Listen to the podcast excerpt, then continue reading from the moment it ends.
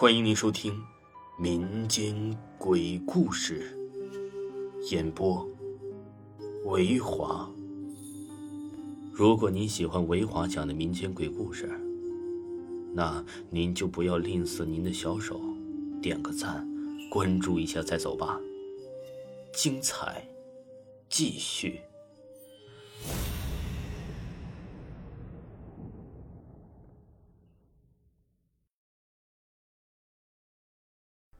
本故事纯属虚构。我老家在山区，是一个小村庄，也就一千多口人。我家那条小巷子只有三户人家，最里面的是我家，中间的是我三叔家，外面那一家没人住。我记得我五六岁那年，三婶家添了小宝宝，那会儿村里人都是自己在家的，自己生也没听说谁去医院什么的。三婶子从下午四五点就开始疼，一直到晚上十点多也还没生出来，家里的人都着急了，就怕难产。当时的产房里有我妈、我奶，还有邻居家大娘。下午我妈投进去之前告诉我们，里面不干净，孩子们不让进，就让我们在大门口玩。我和二叔家的姐、三叔家的妹一直在大门口一边玩一边等着弟弟的出生。当时就听见屋子里面呢，我妈说：“都十点多了还不生，别难产。”那时候三婶已经没有力气了，就听我妈指挥着别人，赶紧给我三婶煮几个鸡蛋，煮碗面吃。只听着说什么背着箩筐去外面转一圈，把人背回来就生了。当时呢也没有听得太清，就看见巷子口有一个穿着白衣大长袍的人在外面站着。当时呢，我还以为是我三叔呢，我就在那儿喊：“你快回来，三婶生弟弟了。”喊了他好几句，他也不说话呀。结果我就看见我三叔从大门里出来了。当时我一愣，我说：“你怎么从里面出来了呢？你不是在外面吗？”我三叔就说他一直在家没出来过。我就指着巷子口，我说：“那个白衣服的那个人是谁呢？”结果一晃就看人不见了。三叔说：“这外面哪有人呢？”我刚才还说呢，只有人，怎么出来就不见了呢？后来我三叔可能想到了什么，背着箩筐就往外走，去外面转了一圈，也就是五六分钟的样子，他呀就背着个箩筐就回来了，话也没说就往里面走。等我三叔进去一两分钟，我就听见里面传来了孩子哇哇的哭叫声了。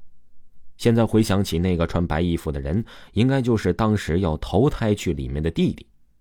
我们三个人一直在那里站着，挡住了他的去路。我们三个都还小，怕冲撞了他们，我们呢也就没有硬往里面走。所以三婶儿也一直没有生出来。三叔当时背着箩筐出去，应该就是为了把他的魂儿给背进去。所以，我三叔背着锅炉坑就转了一圈，回来的时候啊，我弟弟就出生了。还有一个小插曲，就是我十五六岁上中专的时候，我们的女生宿舍是学校在外面租的一栋楼。我刚上学的时候，听很多这高年级的学姐讲过，楼里面有人在厕所里生过孩子，也有人上吊死过。当时啊，也太小，半信半疑的，也就没当回事儿。但是半夜上厕所的时候，也都会感到害怕。记得是夏天，有一天下晚自习，我和两个闺蜜走在了回宿舍的路上，她们两个在前面手挽着手说说笑笑，我们还在后面玩手机跟男朋友聊天。当时她们还说我不要玩手机了，赶紧往前走。我知道了，我知道了。然后就用余光瞟到我旁边一个女孩子穿着的一身红衣服。她头发烫着大卷儿，手里挎着一个红色的包，一双高跟鞋特别漂亮。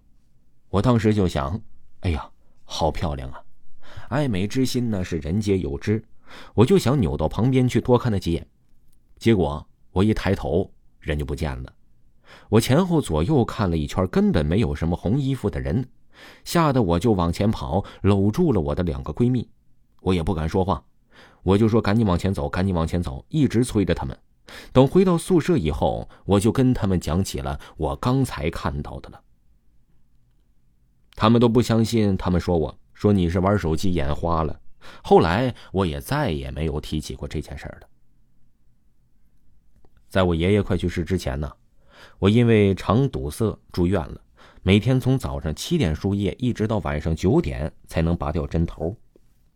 肠梗阻是不能吃东西的，那会儿我请假请了一个星期。我在医院住了两天的时候，我妹妹打电话就说我爷爷快不行了，让我回家。后来呢，就给我爸妈打电话，我说我肠梗阻住院了，暂时也回不去。结果那天下午，我爸就连着赶到市里到医院看我，说我生病了住院了，也告诉他也是吓得不行啊。我说呀，我爷不是快不行了吗？你们怎么不在家呢？我妈妈说：“这你爷都快不行了，那还有你重要吗？”说他们反正也得在这里等着，看什么时候咽气了。其实这肠梗阻严重的话呢，是会导致肠子坏死，是要动手术切肠的。我呢是属于偏轻的那种，所以就没有告诉我爸妈，怕他们担心，在医院住了四天。医生说已经差不多了，让我回去只喝米油，就是小米熬出来的汤，没有小米的样子，不要吃别的东西。听众朋友，本集还有下集，请您继续收听。